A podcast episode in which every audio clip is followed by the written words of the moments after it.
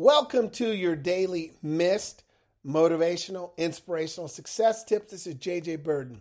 Congratulations to those who are hanging tough, meaning that you've listened to part one, you listened to part two, and you're ready for part three. So let's end this series as I'm sharing with you a personal example of when I had to show a high degree of perseverance that led to some pretty amazing things. To again, to remind you that I'm speaking from personal experience.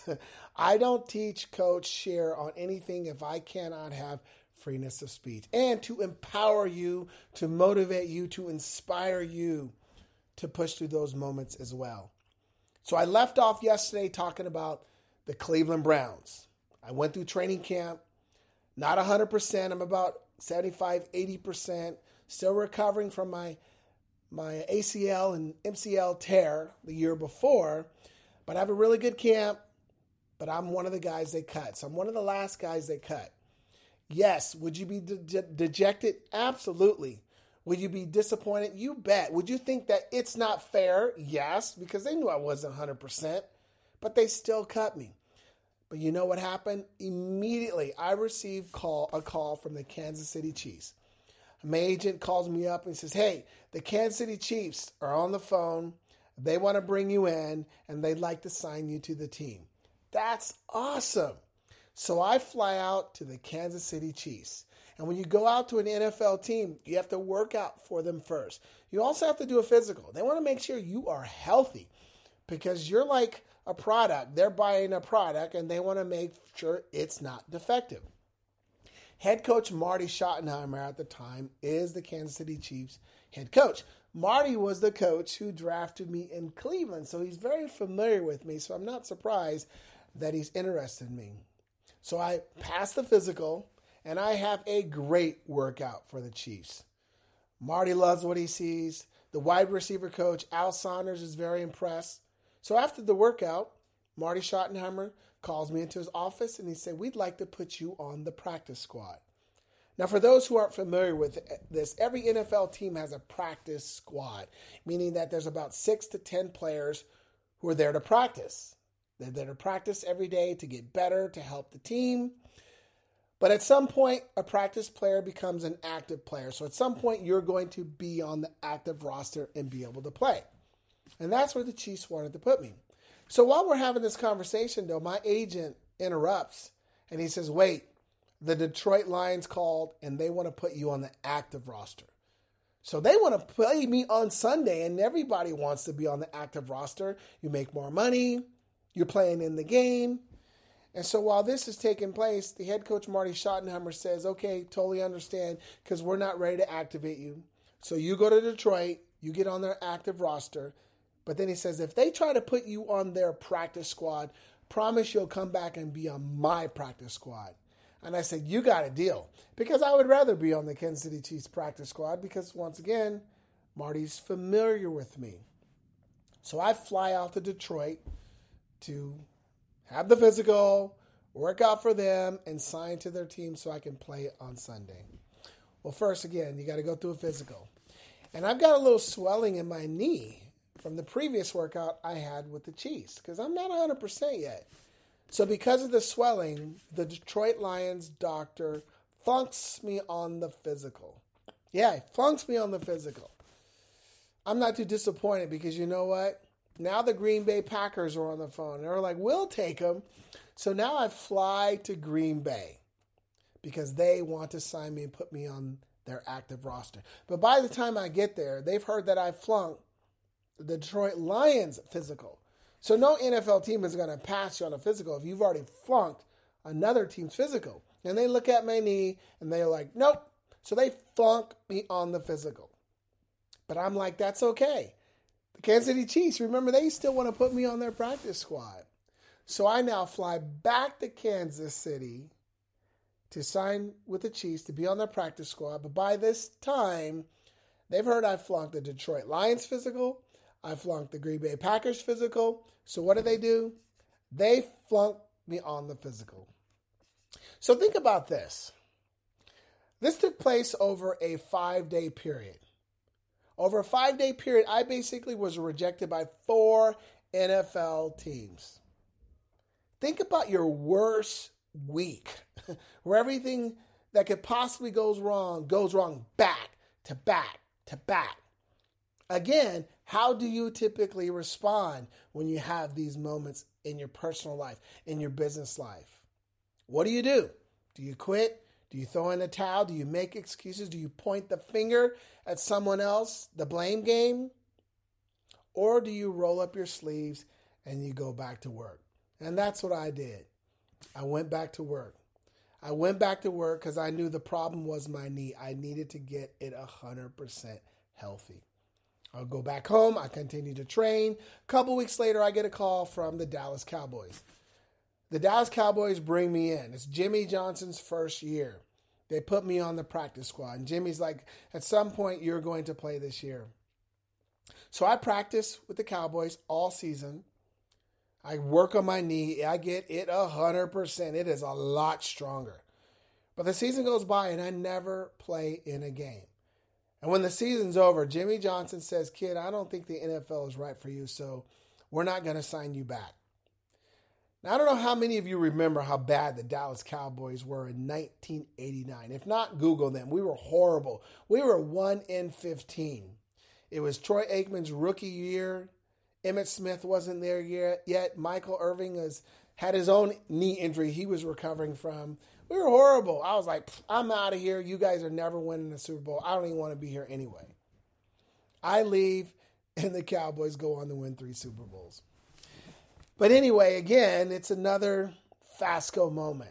It's another obstacle. It's another setback. It's another challenge I have to deal with. How to respond? I go back to work. I work out. I get focused on that knee. And let me tell you, my knee is 100% plus. I'm doing track workouts. At this moment, I am as fast as I ever been. Before the knee injury, I ran like a 439, 436 437 in the 40. Post knee injury, I'm running like a 433. I actually got faster. And I have about five different teams that are interested in me, but I signed with the Kansas City Chiefs because I felt they would still give me the most, the fairest opportunity because they didn't have any fast receivers and I had speed. Needless to say, I signed with them. I have a great offseason. I have a great training camp. I'm doing everything you're supposed to do and more. It's clearly evident I am going to make the team. And guess what? In a training camp, guess who gets cut? Yours truly. I get cut. And let me tell you, it was not fair.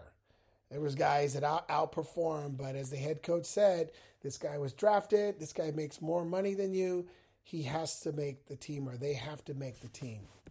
But he tells me, I promise you this I'm going to get you back on this roster because you deserve to be on this team. Hang tight for two weeks. It's going to happen. So I go home and I have to share this news with my new wife of three months. Rain and I had just got married three months prior to. We find out we have a honeymoon baby along the way. And we don't have very much money. Those first two years, I didn't make very much money in the NFL. So we're kind of surviving off of what I earn, and the funds are getting low. I remember we got to the point where we just paid all of our bills. Two weeks later, I had about $250 in my bank account. And I start panicking big time. Two weeks go by and the Chiefs haven't signed me yet. So I called the head coach, Marty Schottenheimer, said, Marty, it's two weeks and you guys haven't signed me. At this point, there's other teams calling me that want to sign me, but I gave the Chiefs my word. I said, Marty, I don't, I, I don't have very much money. I got two hundred fifty dollars in my account. My wife is pregnant, and I need a job, and I got teams calling. Marty says, Hey, come to my office. So I drive to the Arrowhead Stadium to Marty Schottenheimer's office. He calls me into his office. He says, Hey, come here. He whips whips out his wallet. He takes out two $100 bills. And he says, Will this get you through the weekend? I go, Yes. He goes, Take your wife out for dinner. I go back home. I do that. I take my wife out. We get through the weekend. The Chiefs play the Cleveland Browns, I believe, ironically. They end up cutting a veteran wide receiver. They sign me the next day, and the rest is history. I go on to play for nine years. Many of you probably did not know that story. You see the highlights. What's that saying? You see the glory, but you don't know the story. But think about what I just shared with you over the last three days. I played nine years, but it took me really three, four years to really get to that point to solidify my NFL career. Now, you heard the story. Did I have any failures? Did I deal with any adversities? Were there any setbacks? Were there any challenges? Were there any obstacles? But you saw what I did. I persevered. I pushed through every one of those moments. And think about the five tips I shared to build your perseverance. Have a growth mindset. Mindset is everything. These moments are tough. You've got to have a strong growth mindset. Growth mindset means you realize that you can get better. You can improve. You can, you know, grow from the experience. You can continue to put in the work and enhance your abilities. I set goals. Each time there was a goal. The goal to get healthy, the goal to run faster, the goal to make the team, the goal to understand the offense, the goal, goal. There was always a goal and a target I was aiming for. That's why you've got to have something you are shooting for. Having a target, something that you can track, you can measure, that you can focus on. Not having a goal during these times, it's like taking a bow and arrow and aiming at nothing. No target, no bullseye, just aiming it at air. That doesn't help you. And the third one is I practice self discipline. Let me tell you, throughout that period, I had to show a high amount of self discipline. One of my podcasts, or two, I can't remember, I've got so many now, I talk about discipline. And I shared that discipline, that definition of discipline that I have. Discipline is the ability to do what you need to do when you need to do it while no one is watching. I had to do that throughout the three years, pushing myself on my own, doing the things I need to do on my own because you're going to have those mental gymnastics. You're going to go through those times where you're just flipping back and forth. This is hard. I want to quit. I want to give up. I should do something else. This is stupid. I'm wasting my time. No, you can do it. You're getting stronger. You're getting better. The opportunity is right there. We just have to push through it. You're going to go through those mental gymnastics. And it's the discipline that keeps you going. You know, motivation is great. Motivation can move you in a direction, but it's the discipline that keeps you going no matter what. And part of that is really embracing the failures. That was number four. You got to embrace the failures but embrace the failures as some of your greatest mentoring moments. That's why I said yesterday ask yourself, why did this happen to me? What can I learn from it? How can I turn this into an opportunity? That's what failures, when you embrace those and learn from them, they should make you better. They should make you be- stronger. They should make you more focused. And that's why the fifth point was important about surrounding yourself with supportive people. You got to have a great community. You got to have the right people around you because there's times when you're going to need them to encourage you, to lift you up, to pour that belief into you when you don't have it. So there you go, the power of perseverance. So I really want you to think about what I've shared this week. No matter the obstacle, no matter the failure, no matter the adversity, no matter the setback, no matter the challenge, no matter what it is, in your personal life, in your family life, in your business life, in your athletic life, whatever life, you can apply this success tip anywhere. So I do appreciate you listening. This is actually the longest daily miss I've ever done. I think is this 14 minutes? Because usually they're anywhere from 30 seconds to two, three, four minutes. But I wanted to give you the whole story so you could dissect it, meditate on it, and then apply it. Like always, like, share, comment, and I'll see you on the next episode.